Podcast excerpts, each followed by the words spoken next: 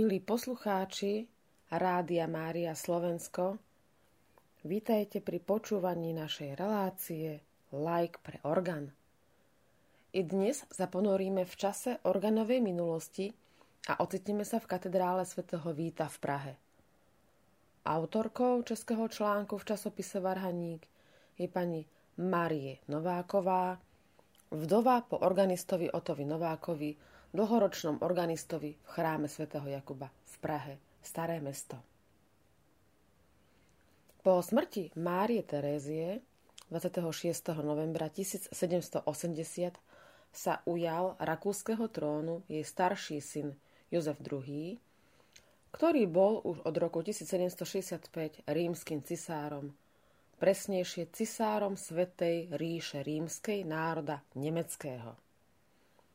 V tej dobe bol pražským arcibiskupom Antonín Petr Grof Príchovský a v katedrále svätého Víta pôsobil kapelník Antonín Laube a ako organista Jan Krštiteľ Ignác Wolf. Bol to rok 1748, takže ho považujeme za generačne mladšieho od Johana Sebastiana Bacha. Už za vlády Márie Terezie strácala církev svoju moc a pokračovalo to aj za vlády jej syna natoľko, že viaceré rehole i rády boli zrušené. Od roku 1773 bol zrušený rád jezuitov a zároveň aj školy či iné zriadenia pod ich správou. Bol vydaný zákaz vykonávať púte do zahraničia, dokonca i púte na domácej pôde, kde bolo potrebné prenocovať. Mária Terézia si vymohla zrušenie 24 cirkevných sviatkov, lebo vtedy podaní nepracovali a to sa jej nepáčilo. Obmedzenia pokračovali ďalej. Boli zrušené rozličné pobožnosti, omše mali trvať maximálne pol hodinu, bol predpísaný počet sviec na oltári, druh spevu a hudby. No, toto všetko malo negatívny dopad na bohoslužby v katedrále. Vzhľadom k zákazu púti poklesla návštevnosť chrámu i počet bohoslúžieb tam odslúžených, nehovoriac o dopade na hudbu, keď spev a hudba boli predpisované cisárom. S týmto všetkým sa musel vysporiadať kapelník Laube, ktorý umrel v roku 1784 a na jeho miesto nastúpil Jan Evangelista Antonín Koželuch. Podobne bol na tom aj organista Wolf. Umrel v roku 1791, v tom istom roku ako Mozart. Milí poslucháči, nehovorím tu iba o pojmoch, že organista, kantor alebo regens chory. Spomínam tu aj funkciu kapelníka. Z toho vyplýva, že daný chrám Svetého Víta disponoval minimálne orchestrom, speváckým zborom, skrátka kapelou. Preto tu funkcia kapelníka bola samostatná a funkcia organistu, minimálne jedného, bola taktiež samostatná funkcia. Keď v roku 1790 umrel panovník Jozef II, hoci bol dvakrát ženatý, nemal dediča. Nový nástupca, jeho mladší brat Leopold II, sa nechal korunovať práve v katedrále svätého Víta. Po 48 rokoch tak zažila katedrála korunováciu. Bola veľmi slávna. Kráľa korunoval arcibiskup Príchovský a Pražania si opäť vyžadali slúženie konkrétnych pobožností. Hudobnú zložku korunovácie mal na starosti Koželuch a nový organista Jan Vencel, keďže organista Wolf umrel iba deň pred korunováciou. Úroveň osláv vraj bola mimoriadne vysoká. Kapelník Koželuch bol bratrancom slávneho hudobného skladateľa Leopolda Koželucha, pôsobiaceho vo Viedni.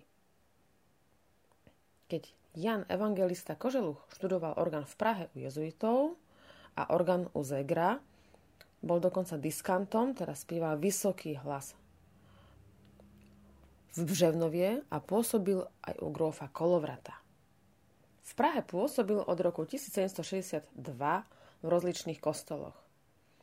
O miesto kapelníka u svatého Víta sa uchádzal od roku 1771 po smrti Františka Xavera Brixiho.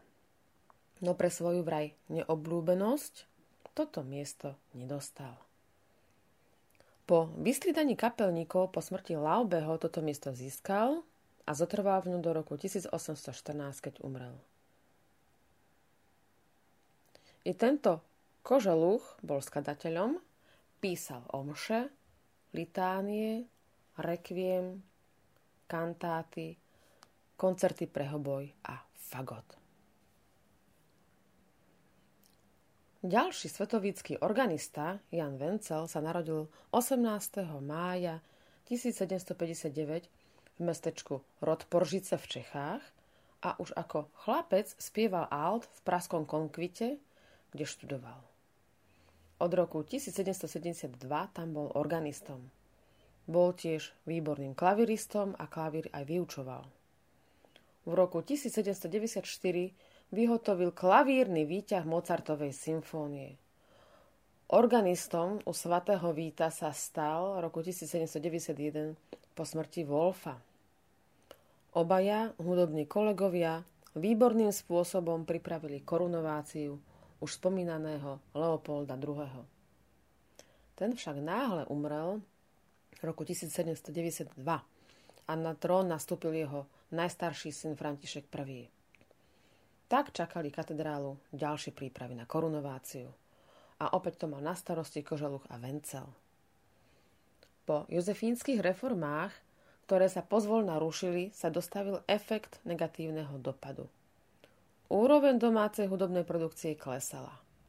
Tento stav sa snažil vylepšovať kapelník Koželúch komponovaním jednoduchého a dvojitého kontrapunktu v kompozíciách figurovaných či kanonických, dokonca venoval rakúskej cisárovnej omšu.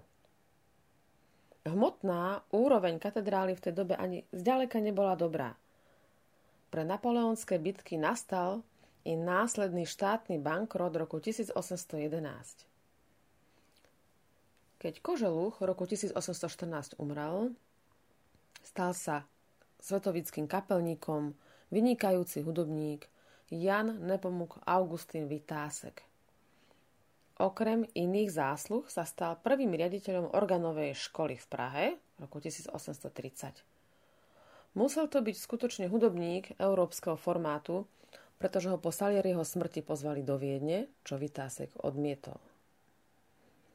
Vráťme sa zas k pozícii organistu, ktorý po smrti Vencla prevzal jeho pozíciu a je to meno Robert Führer.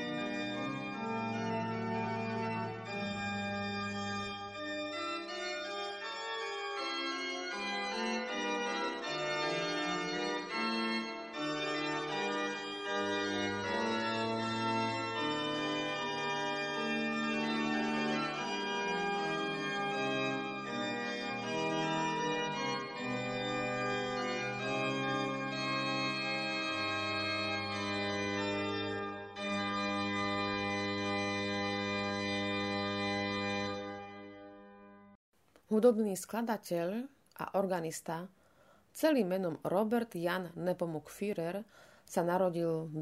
júla 1807 v Prahe. Od roku 1817 až 1824 bol vokalistom v katedrále svätého Víta. Orgán študoval u Vytázka, od roku 1823 bol výpomocný organista v katedrále, mal vtedy iba 16 rokov. Od roku 1826 bol druhým organistom a od roku 1831 hlavným organistom v katedrále. Pôsobil i v Strahovskej bazilike. Okrem kostolov pôsobil i ako učiteľ na už spomínanej organovej škole, ktorá mala teda celý názov Pražská varhanícka škola. Jeho osobný život bol však menej úspešný.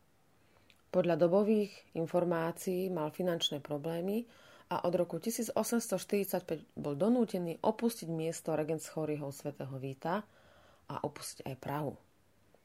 Jeho ďalší osud bol viac ako smutný. V roku 1849 bol ešte krátku dobu organistom v Mníchove, koncertoval v Rakúsku i na Slovensku, teda v Uhorsku. Dokonca hral s Brucknerom na oslavách z tého výročia narodenia Mozarta v Salzburgu roku 1856. V rokoch 1859 až 60 bol uväznený a zbytok života prežil v biede a zabudnutí. Umrel 28. novembra 1861 vo Viedni. Führer bol výborný organista, ba priam virtuós, vynikajúci a plodný skladateľ. Za jeho najlepšie obdobie sa považuje to pražské. Po odchode z Prahy však mnohé cudzie skladby vydáva za vlastné a práve preto skončil vo väzení a často sa stal terčom vydírania i samotných nakladateľov. Po jeho smrti ho pochovali v spoločnom hrobe pre chudobu.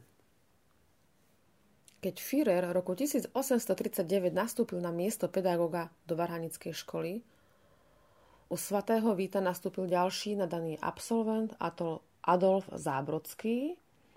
Jeho meno sa spája i s organovaním na Lorete, kde sme pred časom nahrávali príspevok Like pre orgán s Radkom Rejškom.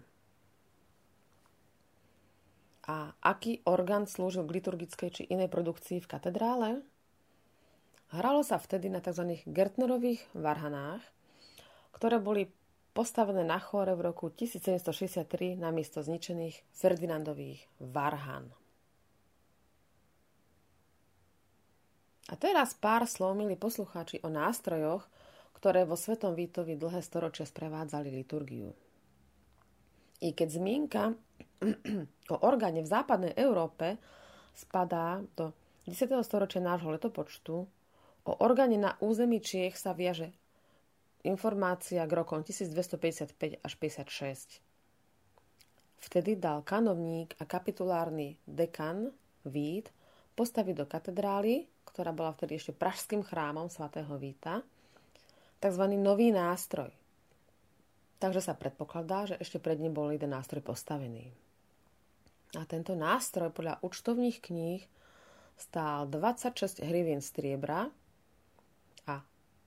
spomína sa tu aj organista, kanovník Petr, ktorý tam hrával v roku 1277. Tento orgán údajne stál na mieste staršieho nástroja a tu sú spomínané dva roky. Nástroj z roku 1142 alebo 1068. No reálnejší je rok 1142, keď bol požiar v chráme a muselo sa veľa liturgických a umeleckých artefaktov po požiari nahradiť novými.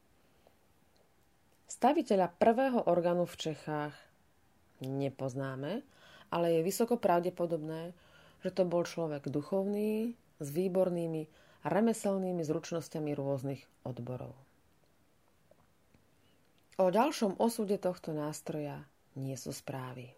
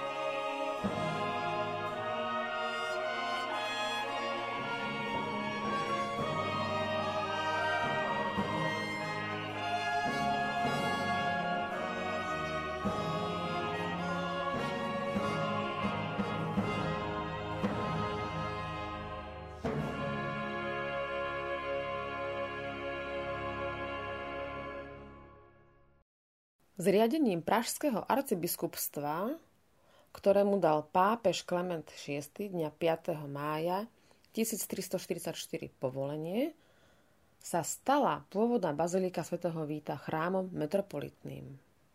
Pôvodná bazilika sa začala prestavovať.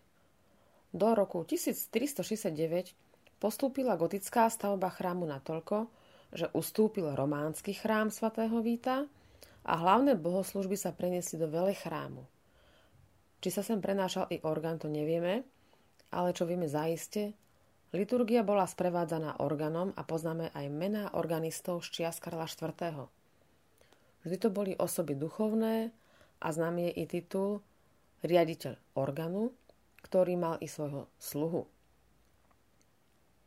Ešte v dobe pred Husickej, v roku 1416, hral na katedrálny nástroj varhaník Prokop.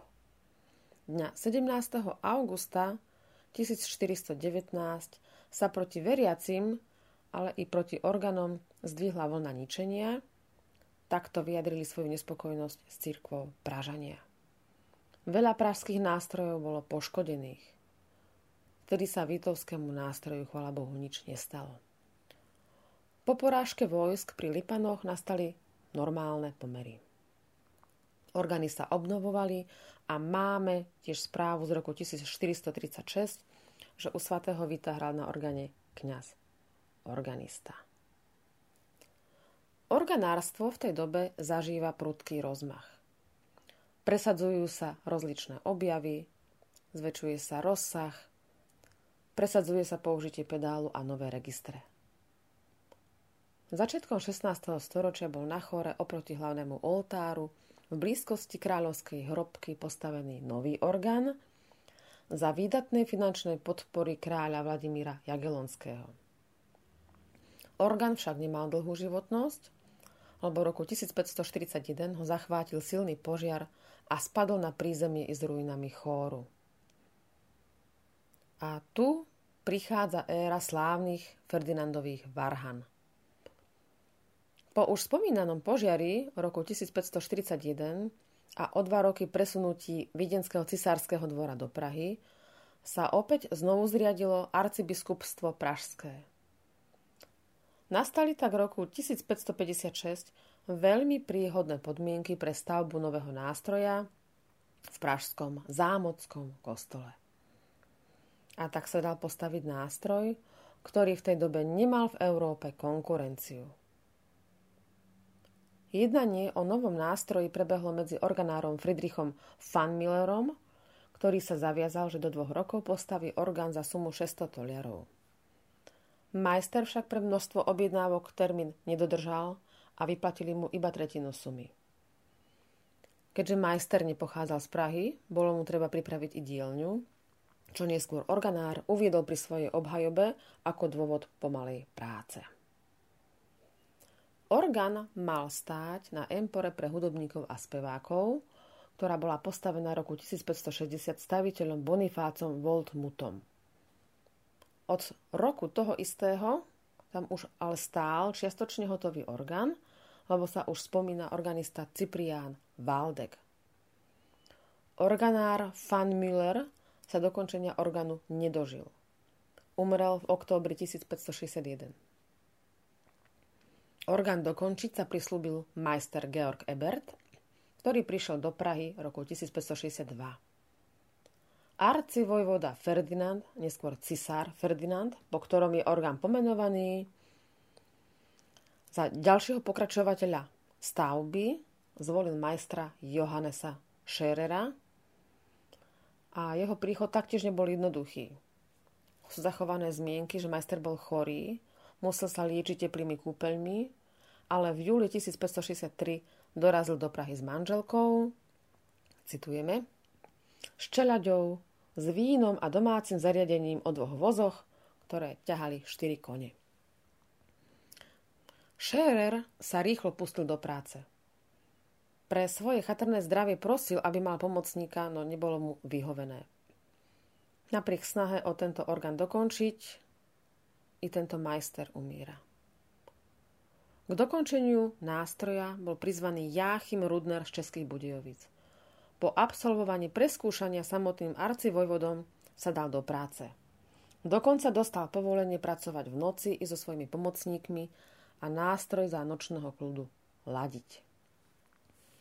Veľkolepý nástroj bol dokončený v novembri 1567. Od začiatku prác uplynulo 12 rokov, vymenili sa tu postupne štyria organári. Projekt sa rozširoval, zdokonaľoval ale rástli i náklady. Pôvodná suma 600 toliarov sa navýšila len za Scherera o 3000 toliarov, teda sa spätnásobila. Orgán mal 4 manuály a 71 registrov. Suma, tiež tedy nevýdaná, sa splácala komplikovane, dokonca z dedičstva po cisárovne Anne, manželky cisára Ferdinanda. Orgán stál na spomínanej Volmutovej empore. Len samotný pedál mal v prospekte dve samostatné skrine. Tento cisársky nástroj, Ferdinandové varhany sa čoskoro preslávili po celej Európe. Dobové tvrdenia sa zhodujú v tom, že tento nástroj je najkrajším orgánom vtedajšieho kresťanského sveta. Nástroj bol apoteózou teda vyvrcholením renesančného organárstva. Istý Bohuslav Balbín v liste píše Je to obdivuhodný nástroj s neuveriteľne sladkým hlasom, ktorý ani včerajší, ani dnešní organári nevedia dosiahnuť. Nástroj posúdili slávni umelci i organári, prezreli si ho napríklad v roku 1630 Heinrich Compenius a v roku 1741 Bachov organár Johann Andreas Zilbermann zo Štrasburgu. Tento orgán v polovici 17. až 18. storočia udržiavala celá rada pražských organárov, vďaka ktorým sa nástroj držal až do osudného roku 1757, keď jeho technický stav vypovedal službu. A o ďalšom nástroji, tzv. Gartnerových varhanách, si, milí poslucháči, povieme na budúce.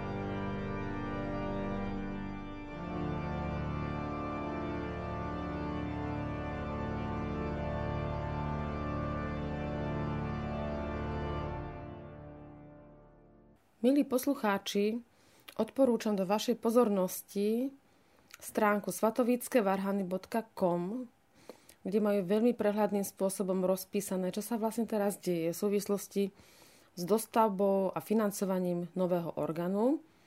Mne sa veľmi páči spôsob tzv. adoptovania píšťal, kde si môžete podľa vašich finančných možností skutočne adoptovať konkrétnu píšťalu. Áno, je logické, že ľudia si väčšinou adoptujú tie lacnejšie. Tie drahšie sú stále ešte k dispozícii pre majetnejších darcov, donátorov, ale vôbec spôsob, akým je vytvorené či sponzorstvo, podpora, nadačný fond, možné kontakty, informácie o starých a nových nástrojoch, o aktualitách plus video, tak naozaj to je jeden transparentný spôsob, ktorý má nielen mediálnu podporu, ale je to ako keby veľmi pozitívna cesta zmobilizovať celý český národ, možno nielen český, ale aj sympatizantov organovej hudby, k tomu, aby orgán pre chrám svätého Víta, pre túto katedrálu, konečne mohol rozozvúčať tieto priestory, ktoré sa stavali takmer tisíc rokov. A áno, ako ste počuli v predošlých slovách, orgány mali svoje príbehy, organári mali svoje strasti, radosti, ale takto už o živote chodí. Vždy má aj daný priestor nejaký príbeh. No a naša relácia bude pokračovať s touto tematikou aj na budúce. Teší sa na vás moderátorka Marta Gáborová. Prajem vám príjemný nedelný čas.